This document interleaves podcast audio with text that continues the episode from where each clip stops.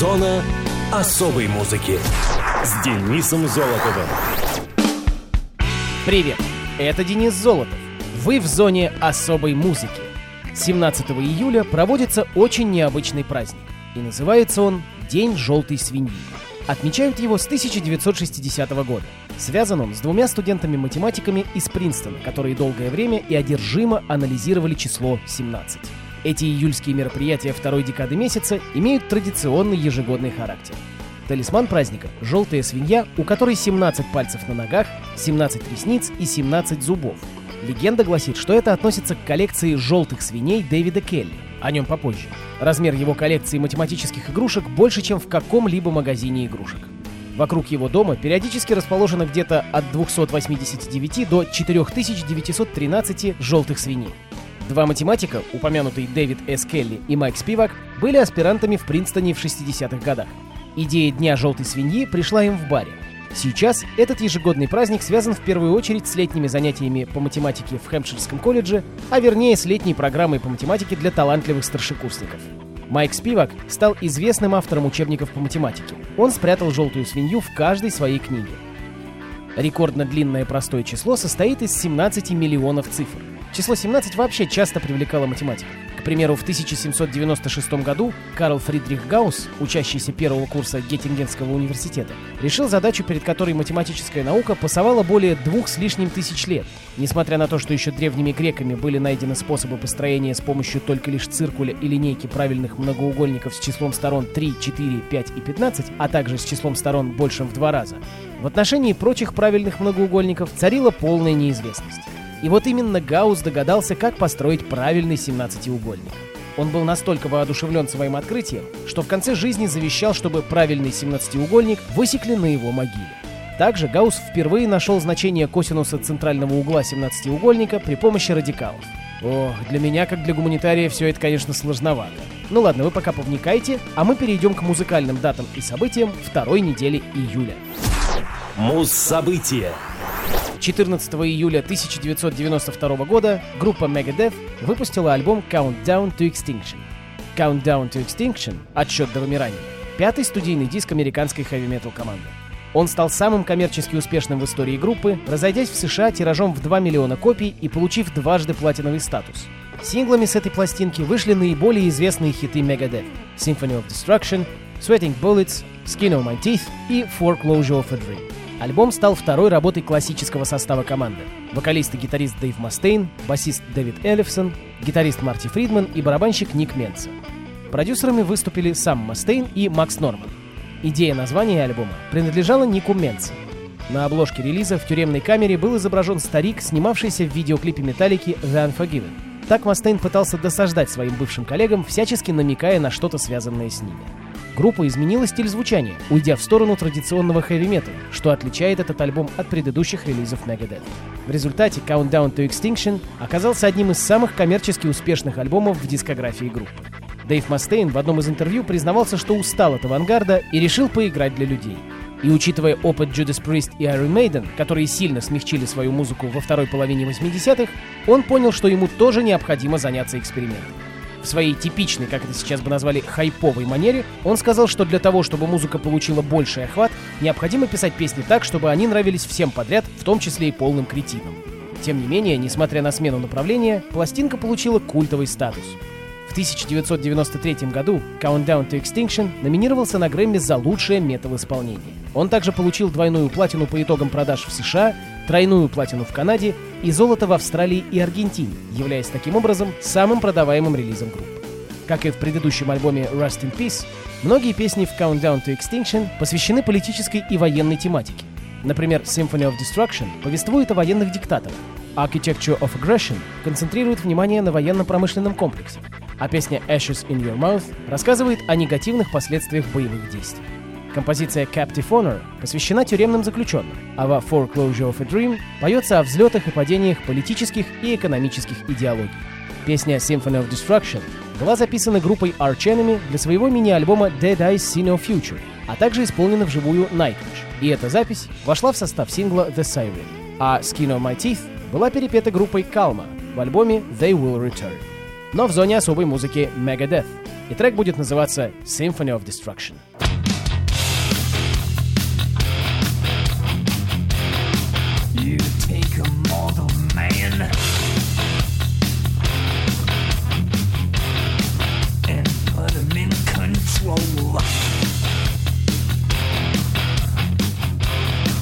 Watch him become a god. Watch people's heads all roll.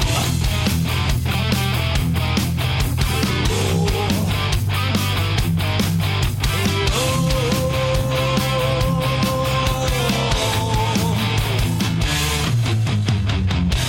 Just like the Mighty Biker that rats through the streets. Like the marionettes, swaying to the symphony of destruction, acting like a robot. Its metal brain corrodes. You try to take its balls before the head explodes. Explodes. Explodes.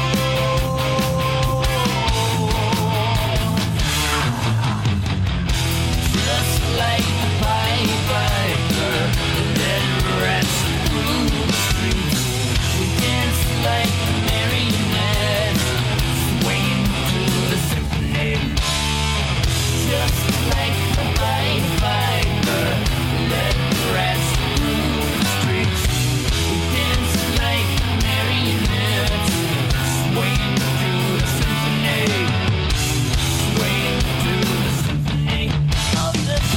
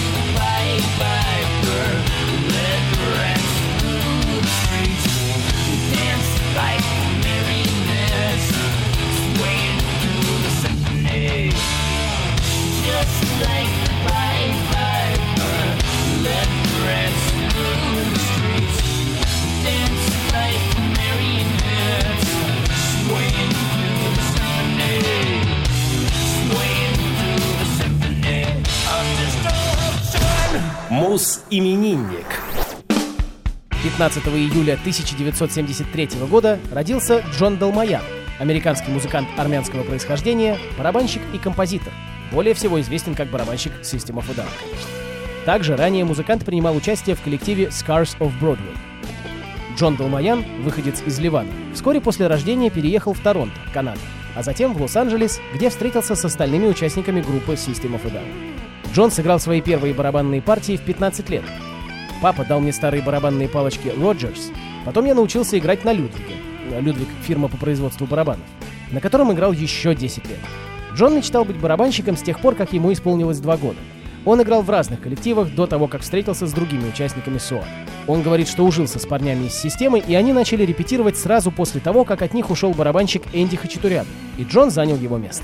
Он также признается, что первое время это была просто работа. Никогда раньше он не получал столько опыта. Разумеется, главным увлечением музыканта являются удары. Джон любит выступать на живых концертах перед большой аудиторией.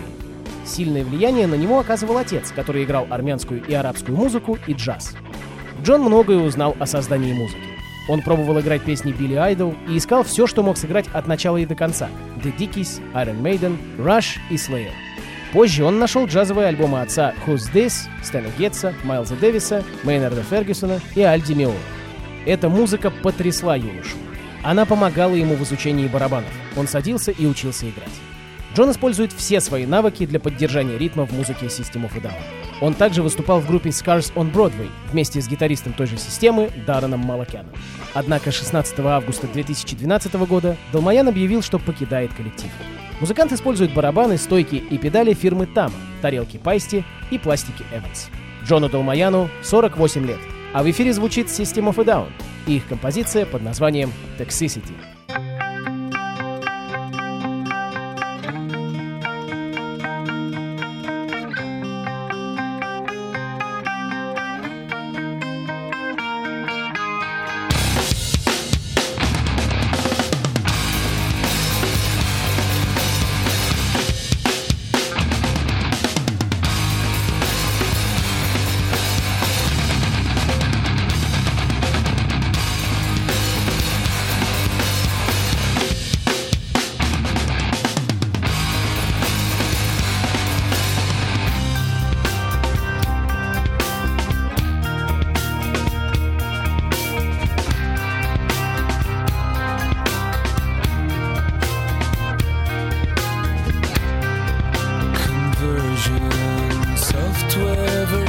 seven point oh, looking at life through the eyes of a tire hub.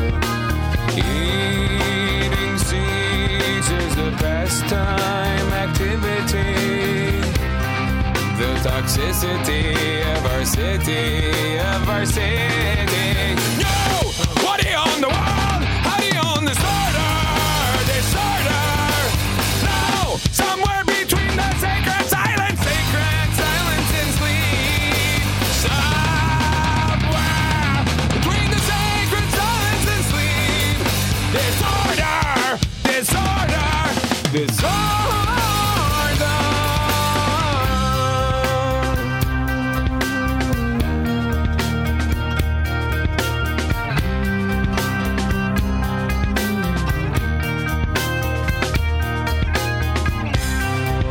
More wood for their fires, loud neighbors, flashlight reveries caught in the headlights of a truck.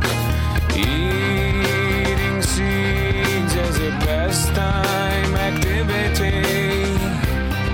The toxicity of our city, of our city.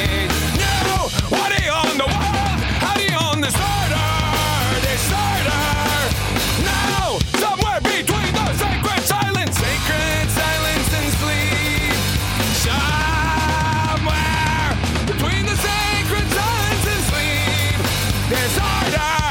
Disorder,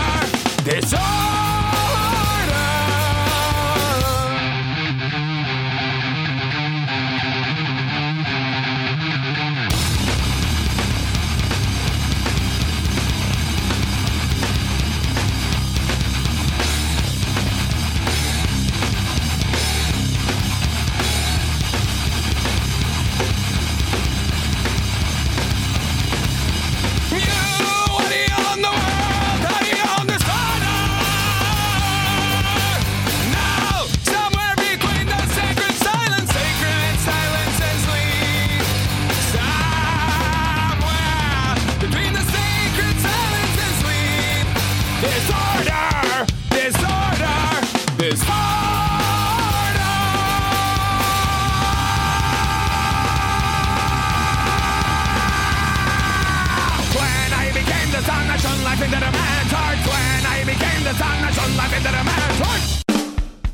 Что-то мы забыли про спецрубрику. Не дело. Поэтому сегодня в ней будет Эпика. Да не просто Эпика, а группа Эпика. Это нидерландский коллектив, играющий музыку в стиле Symphonic Metal. Визитной карточкой Эпики являются женский вокал в сочетании с мужским гроулингом и скримингом, обычно свойственным готик-металу, так называемый дуэт «Красавицы и чудовищ». Также в группе используется струнный оркестр и хор.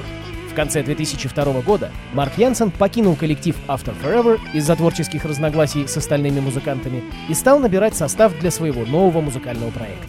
Еще до ухода из After Forever он вместе с Адом Слюйтером, гитаристом из группы Кассиопея, организовал сайт-проект, тематика которого была основана на музыке к фильму. Кроме Слюйтера, в новую группу, названную Sahara Dust, также вошли басист Ив Худс из Аксамента, клавишник Кум Янсен и барабанщик Иван Хендрикс. Вскоре место Хендрикса занял Деннис Лифланг из Within Temptation. Но и он пробыл в команде недолго, уступив место Еруну Симмонсу, барабанщику из Кассиопеи. В начале две тысячи третьего года на место ведущей вокалистки Марк пригласил Хелену Михельсон из Trail of Tears. Однако вскоре ее сменила вокалистка Симона Симмонс, на тот момент девушка Янсена. Хелена Михельсон впоследствии основала проект «Империя». Также в две тысячи третьем году название группы было изменено на «Эпика» под впечатлением от альбома «Эпика» группы «Камелот», фанатами которой являются все участники коллектива. Новое название имеет и второе значение. «Эпика» — это то место во Вселенной, где можно найти ответы на все насущные вопросы. Это значение, которое идеально подходит к содержанию лирики группы. «Эпика» стала использовать в своей музыке хор из двух мужчин и четырех женщин, а также струнный оркестр, три скрипки, два альта, две виолончели и контрабас. Дебютный альбом группы The Phantom Agony, вышедший в июне две тысячи третьего года, продюсировал Саша Пайет, известный по работе с такими коллективами как Angra, Rhapsody of Fire и тот же Камелот. По некоторым данным, хор, участвовавший в записи, состоял из двенадцати человек. Альбом быстро стал популярным в Голландии, а затем и во всей Европе. В его поддержку было выпущено три сингла «Phantom Agony», «Faint» и «Cry for the Moon» и проведено полноценное турне. Кроме того, «Эпика» поучаствовала в ряде фестивалей, в том числе на немецком Wave Gothic Treffen, бельгийском Grass Pop и турецком Rock the Nations. шестнадцатого декабря две тысячи восьмого года гитарист Ад Слюйтер покинул группу. В январе две тысячи девятого ему была найдена замена в лице Исаака Делахая, ранее игравшего в группе God Dethroned. двадцать четвёртого марта две тысячи двенадцатого года Ив Худс также сообщил об уходе из «Эпики». Его заменил Роб Вандерлоо. С первого июля две тысячи тринадцатого года группа приостановила концертную деятельность в связи с беременностью Симмонс. второго октября того же года Симона родила мальчика. Новорожденного назвали Винсент Джей Палота. Ну что же, слушаем «Эпику». Трек будет называться «Sacred and Wild».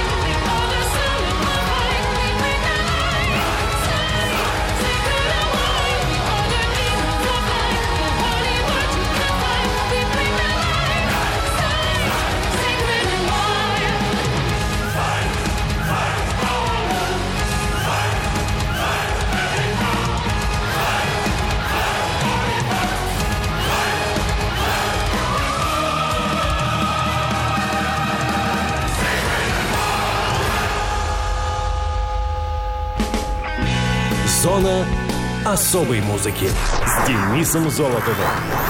Хочешь услышать о своем любимом исполнителе? Записывай адрес: зона дефис музона собака яндекс точка ру. А на сегодня все. Услышимся.